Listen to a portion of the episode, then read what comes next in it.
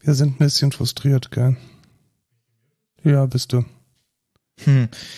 Ja, also ich muss sagen, dieses Wireless Go, was du dir gekauft hast, war wirklich jeden Cent wert. Also perfekt war das, wirklich. Mega geil. Wir müssen jetzt auch nicht irgendwie drei, äh, 30 Minuten neu aufnehmen oder so, weil keine der Aufnahmen in Berlin ähm, funktioniert hat. Ich habe halt vergessen, den Pad-Schalter zu drücken. War ein bisschen übersteuert, gell? Ja, ein bisschen.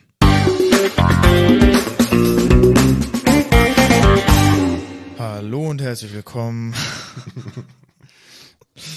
Bring mal die Frustration ein bisschen, ein bisschen weniger, weniger destruktiv. Mhm, also so, okay. so ein bisschen mehr Enthusiasmus, aber so mit einer leichten, frustrierten Unternote, nur leicht. Das kann ich nicht. Kannst du nicht? Nee, ich kann, wenn er nur voll happy oder voll frustriert. So, so äh, binär. Ja. Okay. Ja, dann meinetwegen frustriert. Hallo und willkommen zur 61. Folge Code Culture Podcast. Ich bin Lukas. Und ich bin Markus und wir kommen nicht mehr ganz so frisch aus Berlin zurück und wollten dort eigentlich eine Folge in the Field aufnehmen, On the road. on the road. Und äh, unsere Qualitätssicherung hat ergeben, dass die Tracks übersteuern. Ich mach das nie wieder. Das ja schon- kann dir schon mal klar sein. Nee, wir Ich- müssen da einfach, also was haben wir denn gemacht? Vielleicht ist das gleich Ich mal glaube, selbst wenn du diesen Patch schaltest, das hört sich einfach scheiße an. Nee, das tut's nicht. Also ich habe doch auch, jeder dritte YouTuber verwendet das für Straßeninterviews und Ja, sonst und was. hast Also du mal jedes- gehört, wie scheiße sich die anhören? Jedes, jedes TikTok und so. Also was haben wir denn überhaupt gemacht? Also es gibt da eine Firma, die heißt Rode, die kommt aus Australien, die macht unter anderem die Mikrofone, in die wir jetzt gerade reinsprechen. Das sind Studiomikrofone. Ja, genau. Und da gibt es äh, ein Produkt namens äh, Wireless Go 2. Und das ist so ein kleines Set von zwei Handgeräten, von zwei Mikrofonen mit die, die, die senden und ein empfangendes Dings und das steckt man dann zum Beispiel an ein iPad und kann dann aufnehmen. Ja. Und was es dann tut, ist offensichtlich übersteuern. Also ich glaube, die Hintergrundgeräusche wären nicht so schlimm gewesen. Ich, das Hauptproblem war, dass wir halt geklippt haben ohne Ende. Ja. Du bist jetzt ein bisschen frustriert, kann das sein? Ja. Gut, dann, dann führe ich meinen Monolog weiter. Ähm, was die meisten Mikrofone, die so, ja, so quick and dirty, schnell, schnell optimiert sind, können, ist eine sogenannte Absenkung. Und das kann dieses Rode Wireless auch. Da kann man einfach so durchskippen und dann, glaube ich, minus 2 dB, minus 3 dB und minus 6 dB absenken. Und dann wird der Pegel einfach ähm, ja, geringer aufgenommen und geringer weitergegeben. Und ich glaube, das hätten wir tun sollen, weil als wir jetzt die Spuren hier reingezogen haben, wir haben natürlich auch ohne Monitoring aufgenommen, das geht mobil alles nicht. Ähm, und als wir dann die Spuren jetzt in Ultraschall reingezogen haben, war es letzten Endes eine große Rechteckspannung, die einfach nur nach oben geht. Und äh, das war jetzt nicht so toll. Aber ich sag's mal so, Lessons, Lesson learned fürs nächste Mal. Machen wir es besser. Ja. Hey, wir können damit jetzt auch, was für ein Scheiß ist es denn immer, diese, dieses riesige Case rumzu, wir können nicht mit der Bahn fahren, wir können nix, das Ding, das, das wiegt irgendwie 20 Kilo. Wir können jetzt komplett mit diesem Rode Wireless Go mobil aufnehmen. Ja, wenn es funktioniert. Ja, es funktioniert, wir müssen Nee. halt noch ein bisschen optimieren. Ich sag dir, es wird, ja, egal. Wir müssen halt noch ein bisschen Ja. optimieren. Und äh, aufnehmen kann man mobil übrigens super mit der App äh, Ferrite. Die, die war doch gut, die App war gut.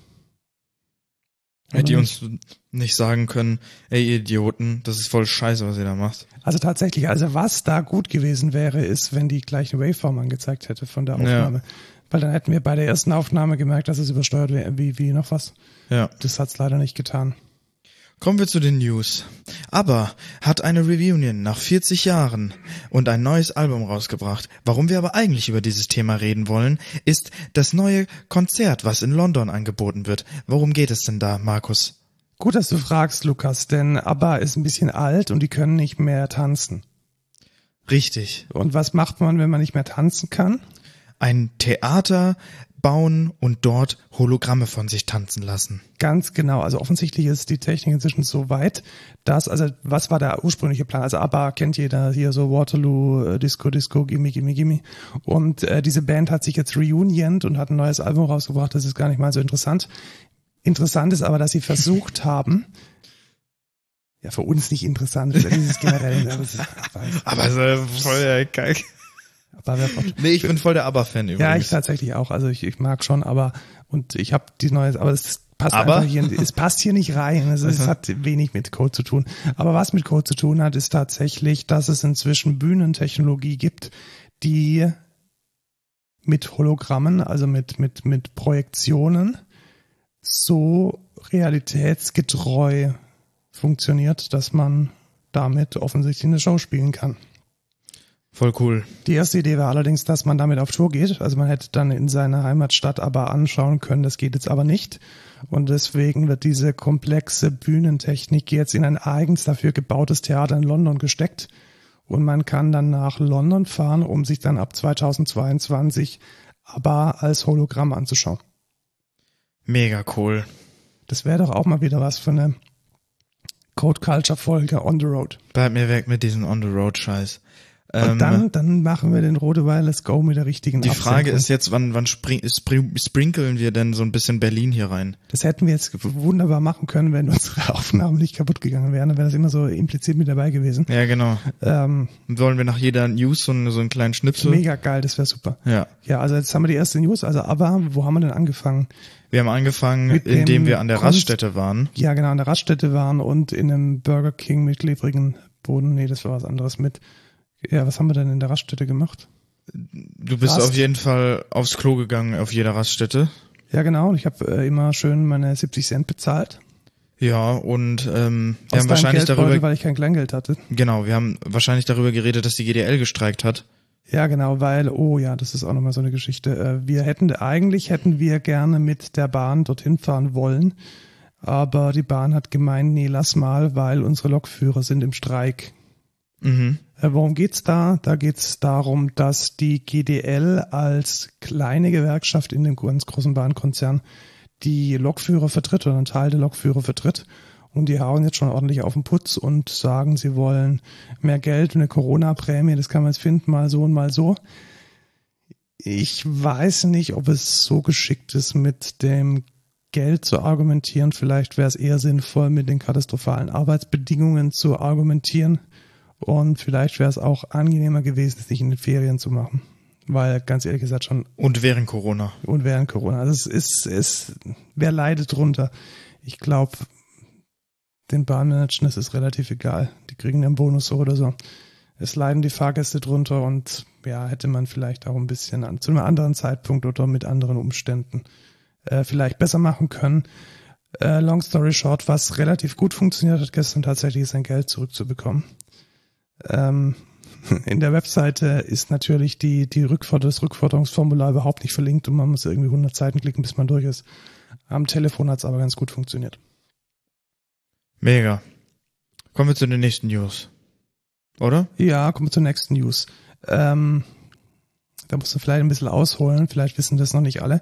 Wenn ich jetzt so ein Spotify, so ein Kindle oder Netflix bin, dann darf ich in meiner iOS-App laut den Regeln des App Stores keine eigenen Zahlungsmittel hinterlegen.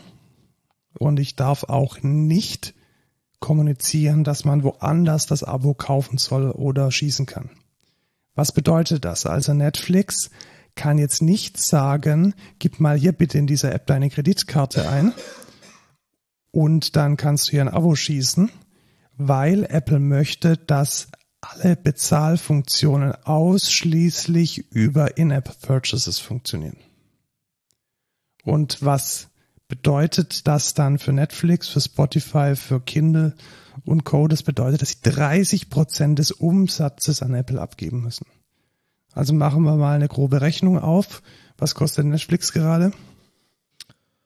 Kommt drauf an, welche, welches Tier du hast. ich glaube so 19 Standard, Euro. Standard-Tier. Ja, ich, ich sage jetzt mal, ich nehme 12 Euro Ja. Tier oder nehmen wir Spotify, ist einfacher zu rechnen. Spotify kostet einen Zehner.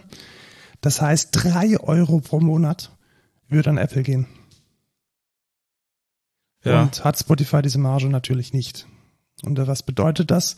Das heißt, dass man auf dem iPhone kein Spotify-Abo abschließen kann, sondern dass man selber wissen muss, dass man auf Spotify.com irgendwie anders geht und dort dann seine Kreditkarte eingibt. Und das war ein sehr, sehr, sehr, sehr, sehr, sehr langer Streit zwischen den großen Anbietern von Content, auf den iOS, auf der iOS-Plattform und Apple hat jetzt eingelenkt. Das ist die große News. In so einem Nebensatz in einer Pressemitteilung ist es rausgekommen, dass es ab jetzt möglich sein wird, dass Reader-Apps, so haben sie es formuliert, also Netflix, Spotify, Kindle und Co., dass sie dann in der Lage sein werden, mindestens mal einen Link auf die, ja, auf das Registrierungsformular im Internet zu legen. Und damit diesen, diesen App Store Paternalismus mit den Inner Purchases zu umgehen. Ganz interessant ist, dass ähm, Hey dafür auch applied hat, unser E-Mail-Client, und Apple hat äh, es einfach declined, weil sie gesagt haben, ja, Mail Apps sind keine Reader-Apps. Genau, wir wollen an eurem Mail-Server mitverdienen, 30 Prozent, weil wir haben das verdient. Genau. Äh, Finde ich auch irgendwie, die stretchen halt schon einfach äh, das, das Meaning von Reader-Apps so, also Nein, es ist eine Ausnutzung von dem Monopol. Also es ist ja, eine katastrophale definitiv. Ausnutzung von dem Monopol. Äh, Apple ownt die Plattform und sie lässt halt niemanden darauf Geld verdienen, beziehungsweise jeder, der darauf Geld verdienen möchte, muss bezahlen. Also ich vergleiche das jetzt mal. Das wäre so, als würde, als würde Mercedes dir einen, einen Sprinter verkaufen als, äh, als Handwerker und hätte dann gerne 30 Prozent von deinem Umsatz, weil der Sprinter fertig ja zu deinen Kunden. Ja, das Beispiel hatten wir tatsächlich schon in einer vorherigen Folge. Und ich finde das auch verdammt unfair. Und tatsächlich hat es Apple auch einfach nur gemacht, um in Japan tatsächlich eine, eine Investigation von dem Fair Trade, äh, von der Fair Trade Commission äh, zu umgehen. Weil nachdem hat dann die Fair Trade Commission das Ganze eingestellt gegen den App Store. Ähm, ist natürlich auch äh, interessanter Hintergrund äh, um sowas dann zu machen. Ne? Also sie haben es nur gemacht, weil sie wirklich under the gun waren, irgendwie in Japan da komplett aufzulaufen äh, und äh, ein weiteres Antitrust äh, da in den Kopf geworfen zu bekommen. Und dafür machen sie das jetzt für die Anführungszeichen Reader-Apps. Ja, ich glaube, das macht alles, das macht alles keinen Spaß. Ich finde es, ja, Apple nutzt ja definitiv ein Monopol aus. Genau, wir haben kein Monopol ausgenutzt, als wir nach Berlin gefahren sind. Wir sind nämlich in ein, einer der vielen Hotels gegangen dort. Und zwar in das. Wollen wir das sagen? Dürfen wir das sagen? Nö, ich glaube, das Hotel ist nicht empfehlenswert. Okay, wir sagen es nicht. Ähm, auf jeden Fall sind wir da in ein Hotel gegangen und sind dann zum KDW. KDW am Kudamm. Wie hat dir das denn gefallen? Das war, wenn ich nochmal mich selber zitieren darf. und zwar war es wie ein Fiebertraum.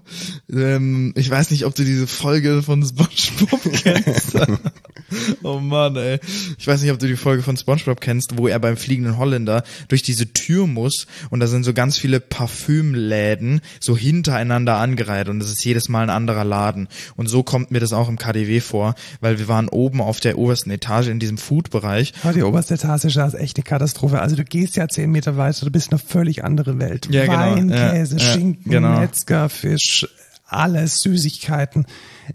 Und auch die, das komplette Ambiente ist dann immer anders. Also ja, sind ja richtig. so Store-in-Store-Konzepte und es geht hunderte Meter gefühlt weit und du kannst da rumlaufen, kilometerlang und du wirst erschlagen von Konsum.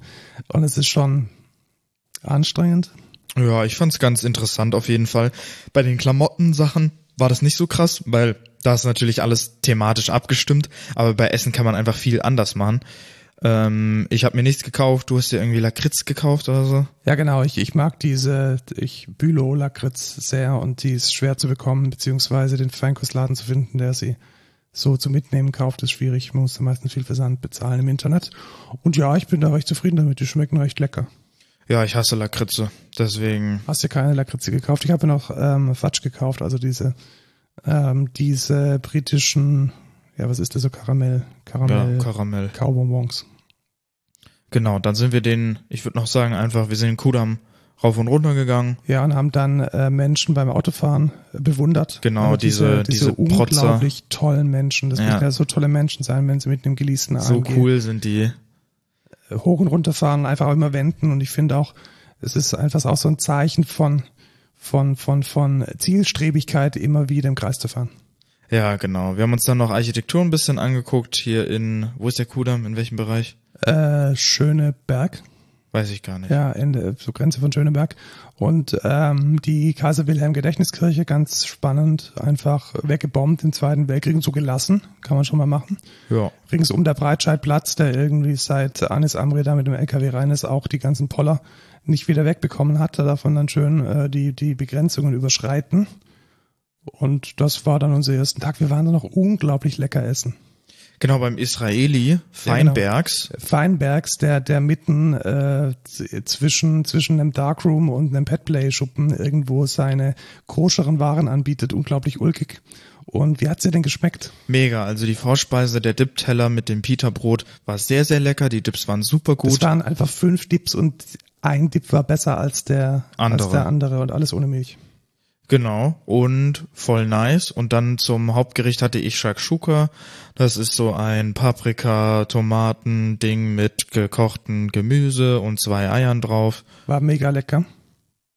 Ich, ich sag das übrigens so monoton, weil ich das jetzt ungefähr auch, weißt du, wenn du von irgendwo kommst, erzählst du das auch mal wieder ja, genau, jedem achtmal genau. und dann musst du jedes was Mal erklären, was ist Shakshuka und, und, oh, und wie hat's geschmeckt und oh, das war ja so schön und ja, du hast einen Sabik gegessen. Genau, und unser, unser ähm, Kumpel, mit dem wir uns unterhalten haben, hat, ähm, was hat er denn gegessen? Falafelteller. Nee, genau. Also man, genau, also Hummus und Falafel sind natürlich beim Israeli der Wahl. Ähm, immer zu Gern empfehlen. Gesehen. Grundsätzlich, äh, wir packen den Link in den Show Notes zu Feinbergs, wenn ihr mal in Berlin seid, schaut da vorbei. Die äh, Jungs haben's verdient, die kriegen regelmäßig irgendwie Gesteine ins Fenster geworfen und ein paar, paar äh, Parolen an die Wand geschmiert. Ähm, kann man ruhig unterstützen. Genau. Was ähm, viele nicht unterstützen, ist das neue diskutierte CSAM Detection Programm von iOS 15, was Apple ja announced hatte, wo wir auch in der letzten Folge drüber geredet haben. Genau, und Sie haben auch, auch Sie haben uns gehört. Das ist echt unglaublich. Weißt ja, du, genau. da reden wir einmal über Cell-Broadcast und bam, umgesetzt. Die Leute hören unseren Podcast und setzen es um.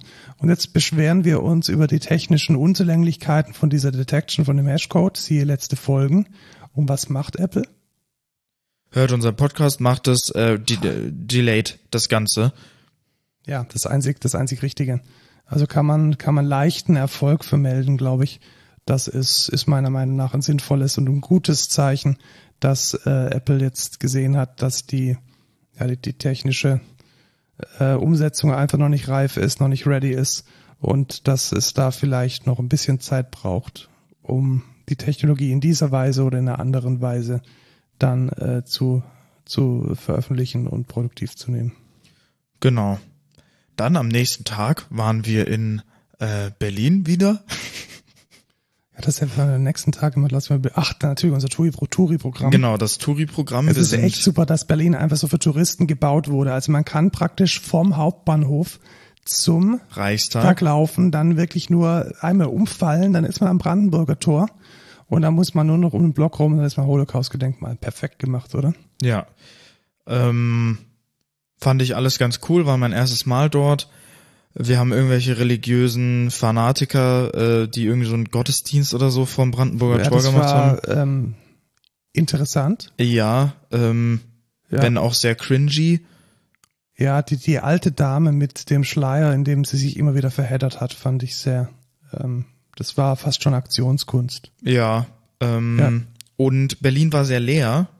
Das war wahrscheinlich einmal dem Bahnstreik zu schulden und dem anderen wahrscheinlich der anstehenden Demo unteilbar, die dort am Samstag stattgefunden hat. Genau, da hätten wir eigentlich mitlaufen können, weil wir teilen, glaube ich, die Inhalte. Also unteilbar ist ein, ein, ja, wird organisiert von den Gewerkschaften. Es gab eine Schalte von Edward Snowden.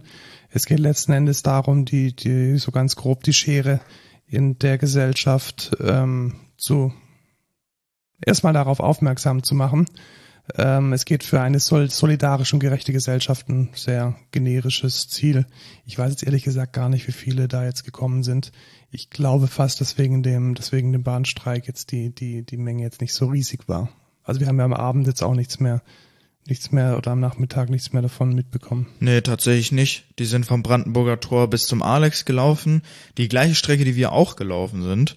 Genau, weil wir sind dann, nachdem wir ähm, am Reichstag, den Reichstag angeschaut haben, äh, Instagram-Fotos geschossen haben, dann das gleiche am Brandenburger Tor gemacht haben, nochmal zum Holocaust-Gedenkmal äh, und haben dort äh, keine peinlichen Selfies geschossen. Da sei vielleicht mal ein Kunstprojekt von äh, Jarak Shapira erlegt, äh, empfohlen. Mhm. Können wir empfehlen, ist es nicht so. Es ist not safe for lunch wahrscheinlich. Erkennt man vielleicht, er ist ein Aktionskünstler und Comedian. Und er ist eigentlich wirklich erfolgreich geworden oder zum ersten Mal an der Öffentlichkeit getreten, indem er Selfies vom Holocaust-Gedenkmal so fotomontiert hat, dass die Personen nicht mehr zwischen den Stelen stehen, sondern in Bildern vom, vom KZ Auschwitz. Und das fand ich schon ziemlich beeindruckend und zeigt eigentlich auch in gewisser Weise, wie respektvoll oder respektlos der Umgang äh, des Andenkens an dieses nicht ganz so schöne Kapitel denn stattfindet. Also die, ich glaube, es wurde sogar gerichtlich verboten dann, obwohl die Kunstfreiheit natürlich höher liegt, war dann das Persönlichkeitsrecht der abgebildeten Person äh, höher. Aber es gibt noch ähm, im Internet äh, Galerien, die die Bilder teilen mit ähm, anonymisierten Balken über den Gesichtern. Und es ist meiner Meinung nach ein sehr schönes Kunstprojekt, das auch nochmal ein ganz besonderes Licht und einen sehr schönen Blick auf den, auf das Holocaust-Mahnmal wirft. Weil man den Kontext viel besser begreift, als es nur mit den Stelen. Genau. Den zweiten Teil vom zweiten Tag würde ich nach der nächsten News berichten. Ja, sehr gern. Und zwar ist die nächste News, Apple sucht nach einem RISC V Instruction Set Architecture Job. Nee, Typ. Sie, sie suchen, also sie schreiben einen Job Menschen. aus, genau, einen Menschen aus, der diesen Sag Job ich dann, doch. ja genau, also so ist Job. Das mache ich übrigens auch immer. Also wenn ich wissen möchte, welchen Tech-Stack eine Firma hat oder eine, ein Produkt, dann schaue ich, dann schaue ich deren Job Descriptions an. Und das machen offensichtlich auch ähm, Journalisten. Was nehmen wir daraus jetzt wohl mit? Jetzt nachdem Apple ARM äh, überall eingeführt hat, wollen sie dann irgendwie doch RISC V machen? Mal gucken, welche Hardware dann auf RISC V im Ende laufen wird oder ob das irgendwelche Mikrocontroller sind, die darauf laufen. Genau, das ist tatsächlich, also ich teile da die, diesen Hype, den Apple Insider da aufgeworfen hat, nicht wirklich. Ich glaube tatsächlich, dass es ein Seitenprojekt ist oder irgendein Chip, der irgendwas anderes macht, aber nicht der Hauptchip sein wird. Ich glaube nicht, dass man das jetzt so mega hoch aufhängen muss. Also ich glaube, der, der Schwenk zu RISC ist, steht uns jetzt nicht in den nächsten zwei Jahren bevor. Ja, ist natürlich interessant, was da drin steht, ne? Ähm, und mich würde interessieren, vielleicht war ARM doch scheiße. Glaube ich nicht. Also nachdem sie jetzt alle Lorbeeren eingesammelt haben. Also Ja, RISC das- ist ja Reduced mega Instruction. Set. Ähm, das ist einfach nochmal eine andere Art der, der Prozessorarchitektur. Und ich glaube nicht, dass das. Ich denke auch nicht, aber mal gucken, vielleicht sehen wir ja dann irgendwann noch ja, die, vielleicht gibt es irgendwelche Produkte, in denen RISC sinnvoll funktioniert oder sie evaluieren irgendwas anderes. Weiß der Henke was? Wir haben einen Kunstmarkt evaluiert. Oh ja. Äh, sogar einen sehr guten fand ich. Also so auf dem Weg zur Museumsinsel von, ähm, ich weiß gar nicht, wie die Straße heißt, die Verbindungsstraße vom Brandenburger Tor zum äh, Alex, hat so eine Seitenstraße an der Spree entlang und da ist jeden Samstag und Sonntag ein echt guter Kunstmarkt, wie ich fand. Es gab ziemlich viel Kitsch, muss man schon sagen. Also man kann irgendwie auch seine Sternzeichen auf äh, ge, äh, mundgeblasenen Kristallkugeln ähm, anschauen. Und irgendwelche cringy Sprüche auf als, als Magneten. Live, love, love. Live, love, love. Ja. Ja, aber man kann auch, also sind auch wirklich äh, gute, gute Handwerker und Künstler am Start gewesen. Tatsächlich habe ich mir auch ein Souvenir mitgenommen für jemand Bestimmtes als Geschenk. Und ähm, ja, ich bin sehr zufrieden. Eigentlich echt cool.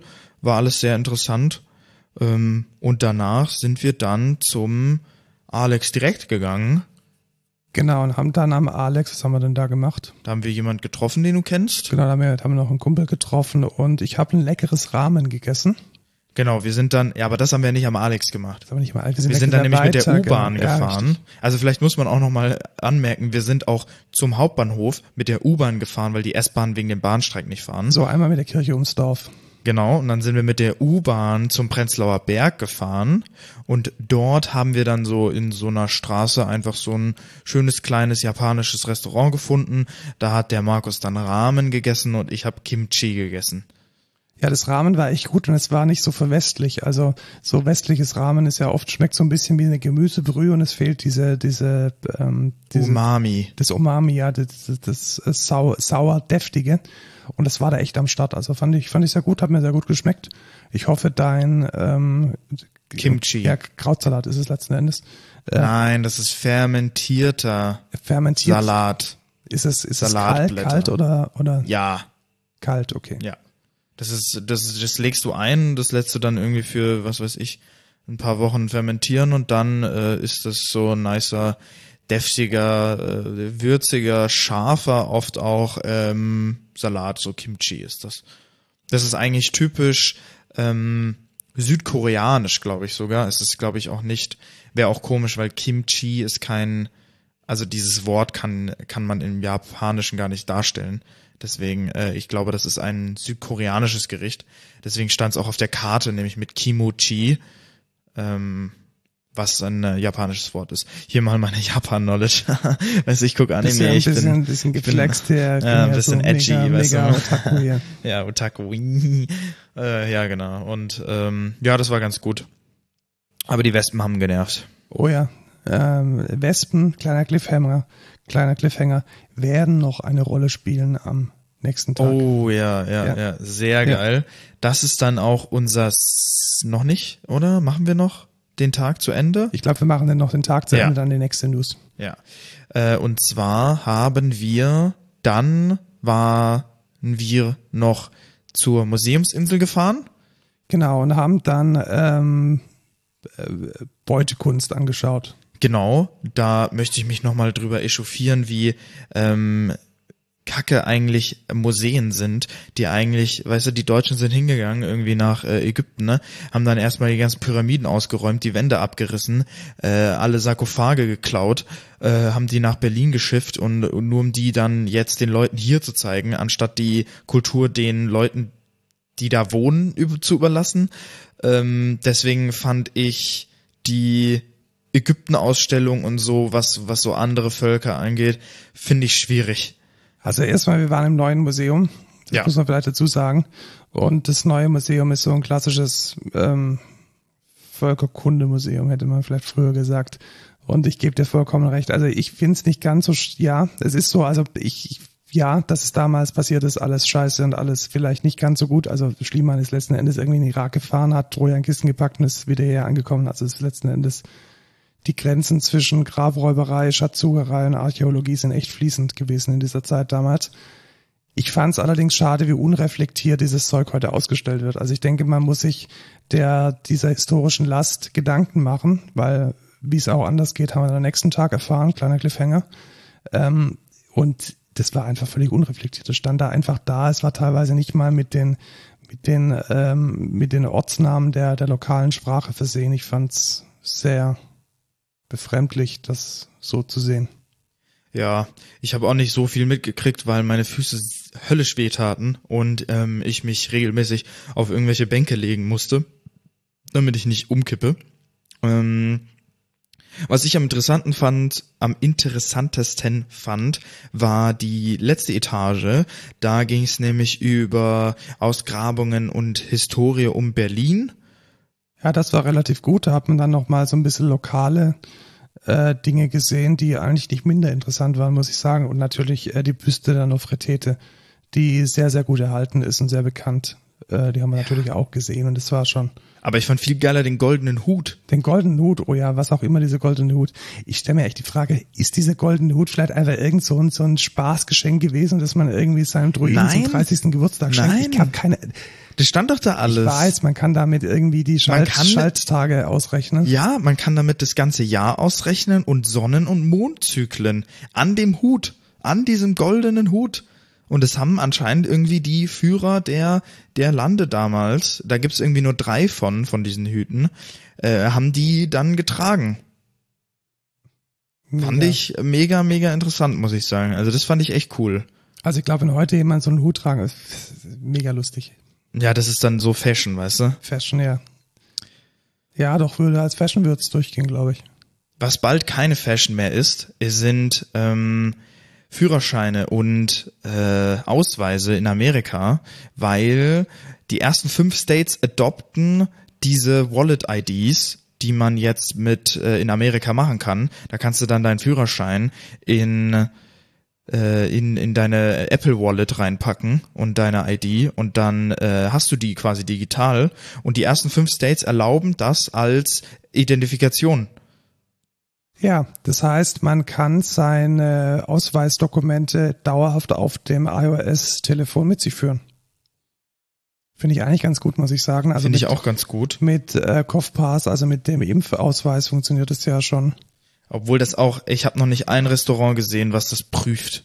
Ja, Was diesen. Also QR-Code scannt. Viele essen in Ja. der letzten Zeit und kein, Und kein Schwein- einziges, kein einziges Restaurant hat gesagt, ey, zeig deine Kopfpass-App, zeig deine, deine RKI äh, Corona-Ding-App äh, und zeig mir deinen Code und dann muss, haben die den Code gescannt. Also das habe ich noch nicht einmal gesehen. Das hätte auch einfach irgendein Screenshot sein können von irgendwem. Und die überprüfen das ungefähr gar nicht. Was ich natürlich ein bisschen schwierig finde, aber naja, das mit den, mit der Wallet-ID, äh, das wird wahrscheinlich in Deutschland auch erst in 2040 oder so passieren. Das denke ich mir auch. Also bis da mal irgendjemand von der Politik auf die Idee kommt, das Ding zu digitalisieren, da sind wir schon in Rente. Denke ich auch. Naja. Dann kommen wir zum letzten Part. Wir haben voll was vergessen. Fuck. Nein, nein, nein, wir, wir, wir erzählen jetzt von der leckeren Pizzeria. Ja, okay, genau. Ich Genau. wollte es nämlich Ja. sagen. Das war noch vom letzten Tag. Wir sind im letzten, also vom zweiten Tag in Berlin. Da sind Genau. wir noch nicht ganz fertig. Wir waren dann im Hotel und dann haben wir uns da ausgeruht und dann gedacht, hey, jetzt können wir doch noch mal echt was Geiles essen. Dann haben wir den Kumpel, der mit dem wir äh, israelisch essen waren, noch mal gefragt, hey, keine Kompromisse, gib uns einfach das beste Restaurant von Berlin. Und dann hat er uns die beste Pizzeria äh, vorgeschlagen. Da sind wir dann auch hingegangen. Die hieß, warte, ich guck kurz nach. Guckst du auch nach? Mala Femena. Scheiße, ich wollte es doch. Mala Femena. Die hieß Mala Femena. Die heißt, glaube ich, immer noch so. Ja, Und man weiß, dass eine Pizzeria gut ist, wenn einfach der dritte Satz auf der Webseite ist, we don't take reservation. Ausrufezeichen. genau, weil das ist zu schwierig zu managen. Und dann standen auch vor dem Restaurant 20 Leute. Genau, die haben dann alle schön auf ähm, den Einlass gewartet. Genau. Und äh, wir dann auch tatsächlich, wurden dann aber nach irgendwie, was weiß ich, Viertelstunde reingerufen. Und haben dann was mega leckeres bestellt. Was hast du denn bestellt? Also nachdem wir dann nochmal 15 Minuten gewartet haben, bis eine Bedienung kam und wir trinken und essen bestellen konnten, habe ich einen Pizzaburger bestellt. Und ich habe bestellt eine äh, Custom Pizza, die wohl zur Spezialität des Hauses gehört, mit Büffelmozzarella, Paprikapaste, Chili, grünen Chili, Paprika, Chili-Fäden und diese, diese ähm, Hackfleischwurst, wie heißt es? Sal, Sal, Salsiccia? Ja, ich glaube Sal, Silicia? Silizium-Batterien? Nee. Sal irgendwas. Ja. Und es war unglaublich lecker. Also mit, Ja. mit Lecker war es dann erst nach ähm, 50 Minuten. Ja, ich meine, man muss da Abstriche machen. Also Alter, ich finde aber, ich finde es aber unfair, wenn du das jetzt nicht erwähnst, weil Ja, das, das war die ganze Experience. Ja, also genau, die ganze Experience ist einfach die, der Service ist scheiße und die Wartezeiten sind einfach ewig. Ja, Aber wenn man mal sein Essen kriegt, ist es echt gut. Genau. Und ich muss auch sagen, also der Burger war phänomenal. Der, auch diese diese Potato Wedges, die dann so äh, dazu waren, waren mega mega lecker und der Burger an sich war super geil. Aber ich muss halt trotzdem with a grain of salt nehmen. Wir haben 15 Minuten draußen gewartet, dann haben wir 15 Minuten gewartet, bis eine Bedienung kam und dann haben wir nochmal 50 bis eine Stunde gewartet, bis wir dann das Essen überhaupt bekommen haben. Ich meine, das kann ich schon verstehen irgendwo, das ist irgendwie die ganze Pizzeria hier in Berlin, aber ist halt trotzdem scheiße und ich möchte es einfach erwähnen, weil das hat einfach, das war so und ich möchte das nicht anders darstellen, Ja, auf jeden. Fall. Also das steht auch auf, auf den ganzen TripAdvisor und so. Also wenn es die, die, wenn es schlechte Noten gibt, dann immer nur äh, Service scheiße, Wartezeit zu lang. Aber kann ich ehrlich gesagt mit leben, wenn die Qualität, Qualität dann stimmt.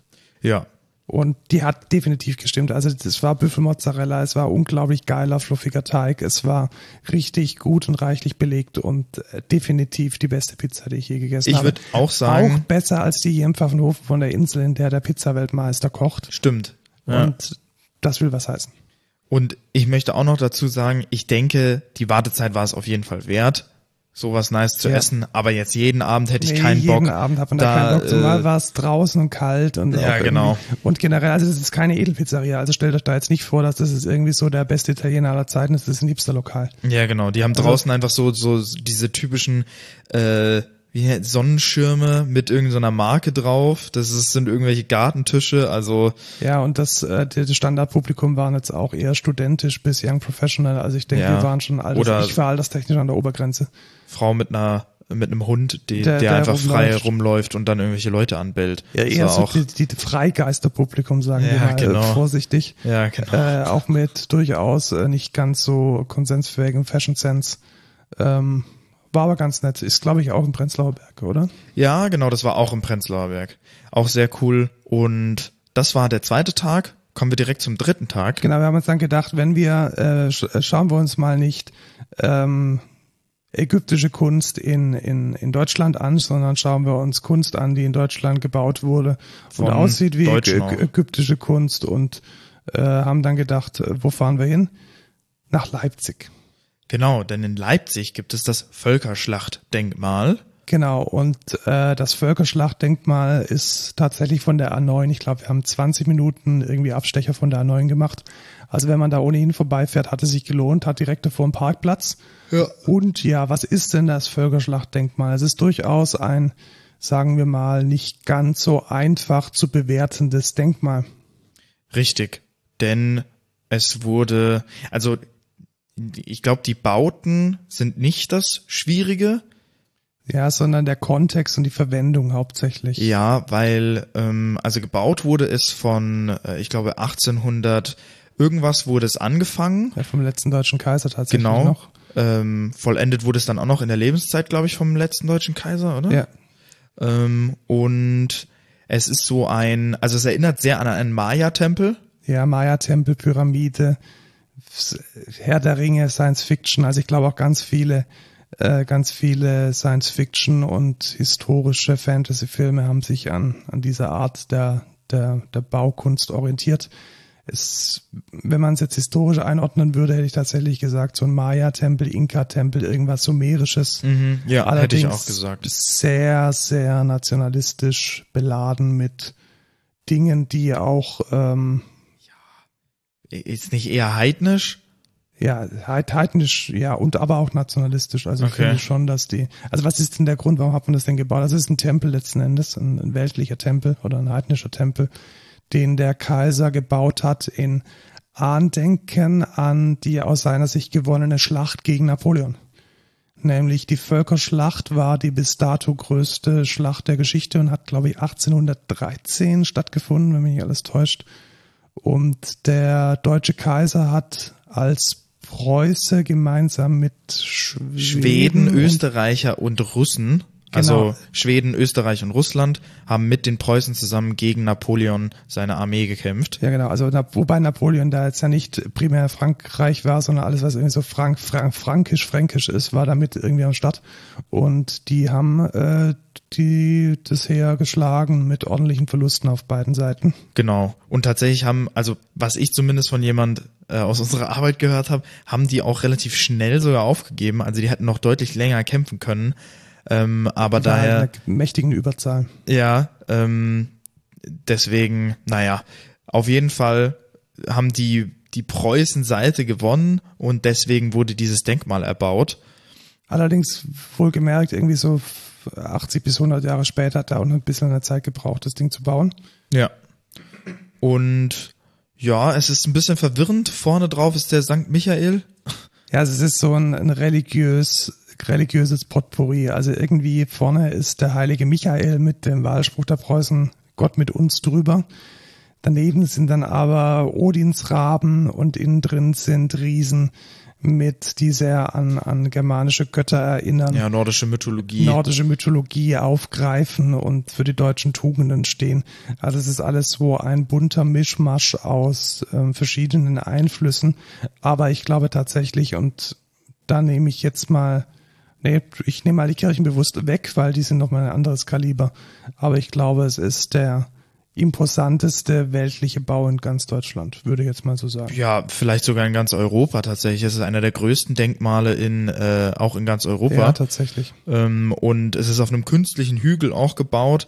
Es wirkt einfach sehr gewaltig. Und es ist äh, 95 Meter hoch tatsächlich. Ja, und das Schöne ist jetzt, diese 95 äh, Meter kann und muss man per Pedis erklimmen. Herr was? Per was? Mit Fuß, mit dem Fuß. Ah, ich hab, okay. Ähm, mit einer Wendeltreppe, also mit einer sehr großen langen Wendeltreppe tatsächlich. Ja, die allerdings keine die Norm erfüllt und echt ziemlich steil und eng ist. ja, tatsächlich. Also die Stufen sind relativ steil und äh, dann musste ich immer festhalten, also das ist schon schwierig. Hätten die jetzt nicht diese Metallknüppel da in der in der in der Treppe drin, dann äh, wird man da einfach hinten runterfallen und sich irgendwie alles brechen, aber ähm, es geht. Wir haben es auch tatsächlich nach ganz oben geschafft, ganz schöne Bilder geschossen. Genau, aber dann immer mit Pausen. Also man landet dann auf so Zwischenplateaus und da kann man dann irgendwie die Brüstung entlang laufen und außen und innen dann die Aussicht genießen. Genau, und dann ähm, waren wir ganz oben und jetzt wird der Cliffhanger aufgelöst. Da waren nämlich sehr viele Wespen und fliegende Ameisen. Ich glaube, die, ich glaube, die Wespen sind da, weil die die fliegenden Ameisen mögen oder so ich, ich habe keinen Plan, warum in 90 Meter Höhe äh, fliegende Ameisen und Wespen sein müssen. Das verstehe ich nämlich auch nicht. What? Was, was, was machen die denn da? da, da, da gibt's doch kein da Essen. Gibt's doch nichts, da gibt's gar nichts. Da, das ist einfach nur Stein. Ja, einfach Stein. Auf jeden Fall fanden die das mega cool und sie fanden es auch super gut, mich zu stechen und ich habe heute noch irgendwie leichte Vergiftungserscheinungen an der rechten Hand, weil eine Wespe hat mich gestochen. Das ja. war dann der Grüne und ich habe meine Maske verloren. Genau, das auch noch. Dann hat er eine Maske von mir gekriegt. Dann habe ich deine, deine, deine redundante Maske bekommen, um sie genau. dann an der Würstelbude unten kaputt zu machen. Ja, richtig.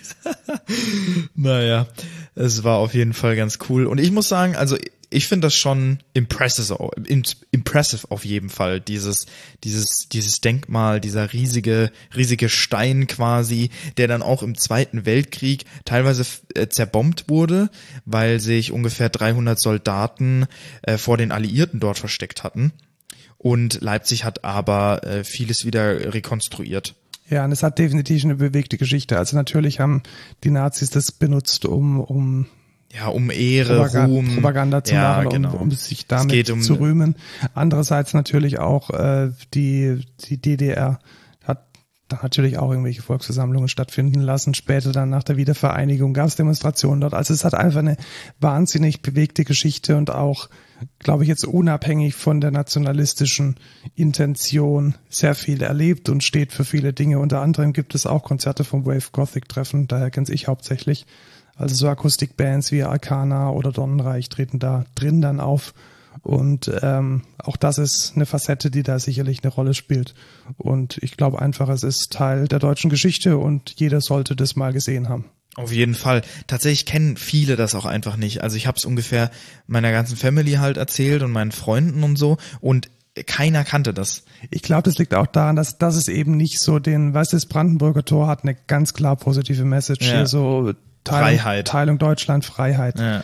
Ähm, die, die, den, das Völkerschlachtdenkmal muss man erklären, so wie wir es jetzt auch getan ja, haben. Richtig. Und das ist nicht so, nicht so plakativ, nicht so, nicht, es ist kein einfaches Postkartensymbol. Nee. Aber und ich hätte jetzt auch, also wenn ich jetzt Leipzig höre, ich kenne Leipzig, dann hätte ich aber niemals, also ich kannte das auch einfach nicht. Ich wusste nicht, dass das überhaupt existiert. Ja, also das finde ich schon krass. Und dieser komplizierte Umgang hat sich ja auch im Tickethaus. Also da wurden dann ja Stimmen irgendwie quer durch die Jahrhunderte ähm, oder durch die Jahrzehnte aufgedruckt auf diesen Feldern irgendwie so aus dem Internet. Schlecht schlimmstes Denkmal, das ich je gesehen habe. Oder ja. super mega imposanter Bau. Also diese, dieser reflektierte Umgang, der findet, der, der fand auch am Denkmal selbst statt. Auch der Film, den wir gesehen haben, der hat alles gezeigt. Von ja. den Bauten, von den, den, den Leuten, die das gebaut haben, von dem Müll, der mit verbaut wurde, weil irgendwie man Material für den Berg gebraucht hat, bis hin zu Hitler, der davor stand und dann nach der Wiedervereinigung die ersten, die ersten, ja, Kundgebungen dort. Also, alles, alles hat da stattgefunden und ich glaube, in dieser Gesamtheit sollte man es auch wertschätzen und ja. Äh, betrachten. Also sehr sehenswert. Danach sind wir dann nach Hause gefahren, da ist Ja, eigentlich nichts Spektakuläres Wir passiert. waren halt im Stau, ne? Ja, genau, scheiß A9 hier, Ja. München. Ach, so eine Kacke. Ja, also da haben wir dann den Bahnstreik echt gemerkt. Ja, tatsächlich, weil dann auch echt viele einfach mit dem Auto gefahren sind und dann standen wir halt eine Stunde im Stau oder so. Also wir sind auch noch glimpflich davon gekommen. Es gibt ja auch, äh, was weiß ich, Staus, wo du irgendwie drei Stunden drin stehst. Und ich war dann froh, um 21 Uhr oder so zu Hause zu sein. Also Ja, aber es war in, in der Summe eine echt gute, eine echt gute Reise. ja, auf jeden Fall. Ähm, dann kommen wir zum Code der Woche, würde ich behaupten. Ja, tatsächlich. Und der Code der Woche ist tatsächlich meine zweite Wahl. Worum geht's? Es geht um eine besonders gute Grammatik, Stil und Rechtschreibprüfung. Äh, ich fange mal an, wie ich dazu gekommen bin. Ich war die, ähm, wir haben einen, einen, einen Kunden, der komplett auf Englisch kommuniziert und ich hatte die ehrenvolle und ruhmreiche Aufgabe, einen Abschlussbericht, einen ja, 30, 40-seitigen Abschlussbericht einer ja, Beratung eines Softwareprojektes in geschliffenem Englisch zu schreiben und ich habe mir dann ein Tool gesucht, welches nicht nur meine Grammatik, sondern auch vom Oxford-Komma bis zur richtigen technisch neutralen Formulierung alles überprüft. Und ich habe da ein super gutes Tool gefunden namens Grammarly. Und das Konzept ist relativ einfach. Das ist ein Plugin, das ist ein Electron, äh, eine Electron-App, das ist eine Website, je nachdem, wie man es verwenden möchte, auch eine iOS Android App.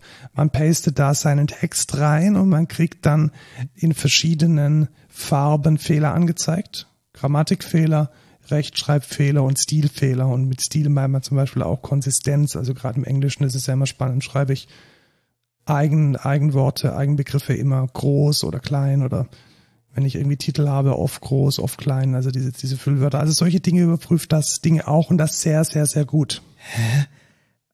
Aber in den Shownotes steht doch was anderes. Ja, genau. Und jetzt kommt, jetzt kommt der Ach Twist. so, jetzt ach kommt der so. Twist. Jetzt kommt ja der so, Twist. Genau. Redest du? Jetzt kommt Äh. der Twist. Jetzt Grammarly habe ich äh, sehr, sehr oft auch verwendet, bezahlt. Das Hier benutze ich netter- auch tatsächlich. Äh, ja. netter Firmenaccount. Aber was ist der, das Problem von Grammarly? Nur im Browser. Nein, nur Englisch. Ach so. Es kann nur genau, Englisch. das wollte ich gerade sagen. Genau, das kann nur Englisch. Und äh, man muss dann ab und zu als Deutscher schon auch mal deutsche Texte schreiben. Und da habe ich jetzt sehr lange nach einem Tool gesucht, was dem so ein bisschen ebenbürtig ist. Und ich habe jetzt eins gefunden. Und zwar languagetool.org. slash de. Genau, weil dieses Tool kann nämlich neben Englisch auch noch äh, Spanisch, Französisch und Deutsch.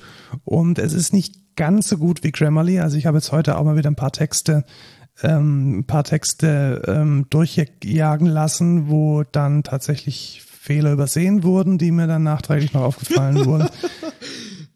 Äh, genau, also der, der, was war's denn? Sorry. ähm, darauf hinweisen, glaube ich. Und es war also es war mit Hilfsverb gebaut, also weist darauf hin und äh, er hat dann nicht erkannt, dass scharf es nicht richtig ist.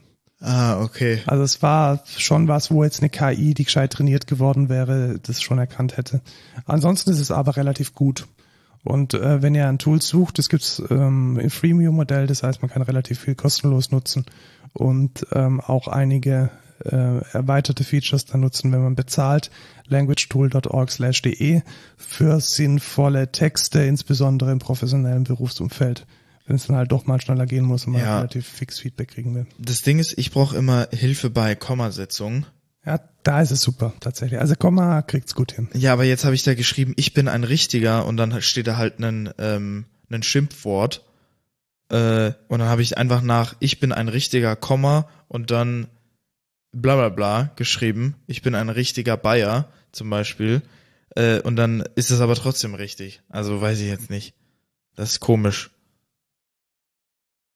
Ja, Naja, ich probier's mal aus auf jeden ja Fall. Gib dann aus. Feedback. Also, ich glaube, das Pattern ist einfach das, du hast einen Text im Confluence oder sonst wo und und dann lässt es einmal mal drüber laufen, drüber laufen und die guckst, gröbsten ja, Dinge sind dann weg. Die gröbsten Dinge kannst du halt eliminieren, das ist halt schon nice. So, kommen wir zum No-Code der Woche. ja, das ist wieder eine Serie, du schaust äh, Fernsehen. Genau, ich gucke Netflix ganz viel. Ähm, und zwar, ich glaube, ich habe die noch nicht genannt. Wenn, wenn ich die schon genannt habe, dann tut's mir leid.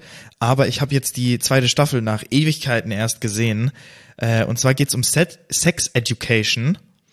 Und äh, das hört sich jetzt erstmal sehr, ähm, nach äh, vulgären Sachen an, äh, ist aber eigentlich eine sehr, sehr lustige, coole Website, äh, äh, Serie, nicht Webseite, Serie über äh, Highschool-Stuff und Sexualität und wie man damit umgeht, äh, wenn man jung ist. Und ich muss sagen, selbst ich habe da noch was gelernt mit meinen 21 Jahren und so. Da kann man auch nie auslernen, was so ein Themen angeht. Und es wird da relativ offen äh, besprochen es geht um Offenheit und so äh, zu anderen Sexualitäten und sich selbst finden und so. Ist eigentlich echt cool und ist auch lu mega lustig verpackt. Ist eine äh, britische Serie und ähm, sehr geil. Also kann ich sehr empfehlen. Da kommt jetzt dann diesen Monat, glaube ich, am 17.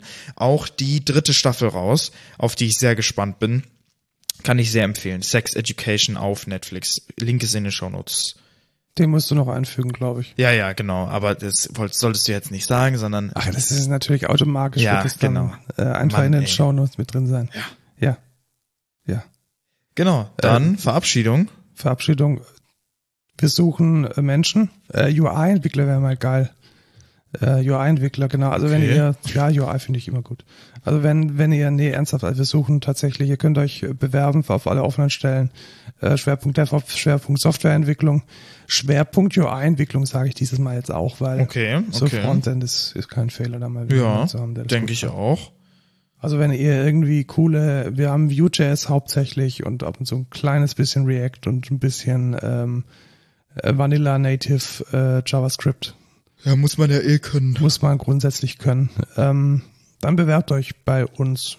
Wir suchen euch. Genau, ihr könnt uns ein bisschen Geld geben auf, auf buymeacoffee.com slash codeculture. Keine Spende, sondern eine Unterstützung. Wir versteuern das. Äh, genau, deswegen habe ich, ja. deswegen habe ich gesagt, ja, Geld geben. Schon richtig, ja.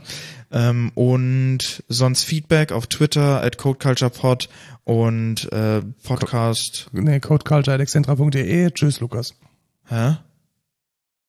Aber das habe ich doch, ich habe doch jetzt alles richtig gesagt. Ja, genau, aber die E-Mail-Adresse. Ach so, ja, genau, ja. codeculture.excentra.de, genau.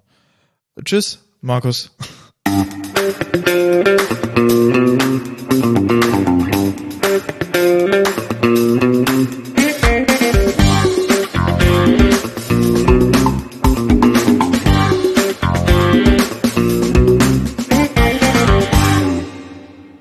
E-Mail ist das mit dem, mit dem, weißt du, wo die, der Text dann in der, in der App kommt und dann. Ach so, und das ist dann so Reader-mäßig. Ja, das ist dann so eine. Ah, nee, ist aber keine Reader-App. Ist keine Reader-App, muss man Stimmt. 30 Prozent an Apple bezahlen. Genau, genau. Ja. Oder man darf nicht an seine Services verlieren. Nein, darf man nicht. Ja, genau. Darf man nicht. Apple ist manchmal echt äh, dumm.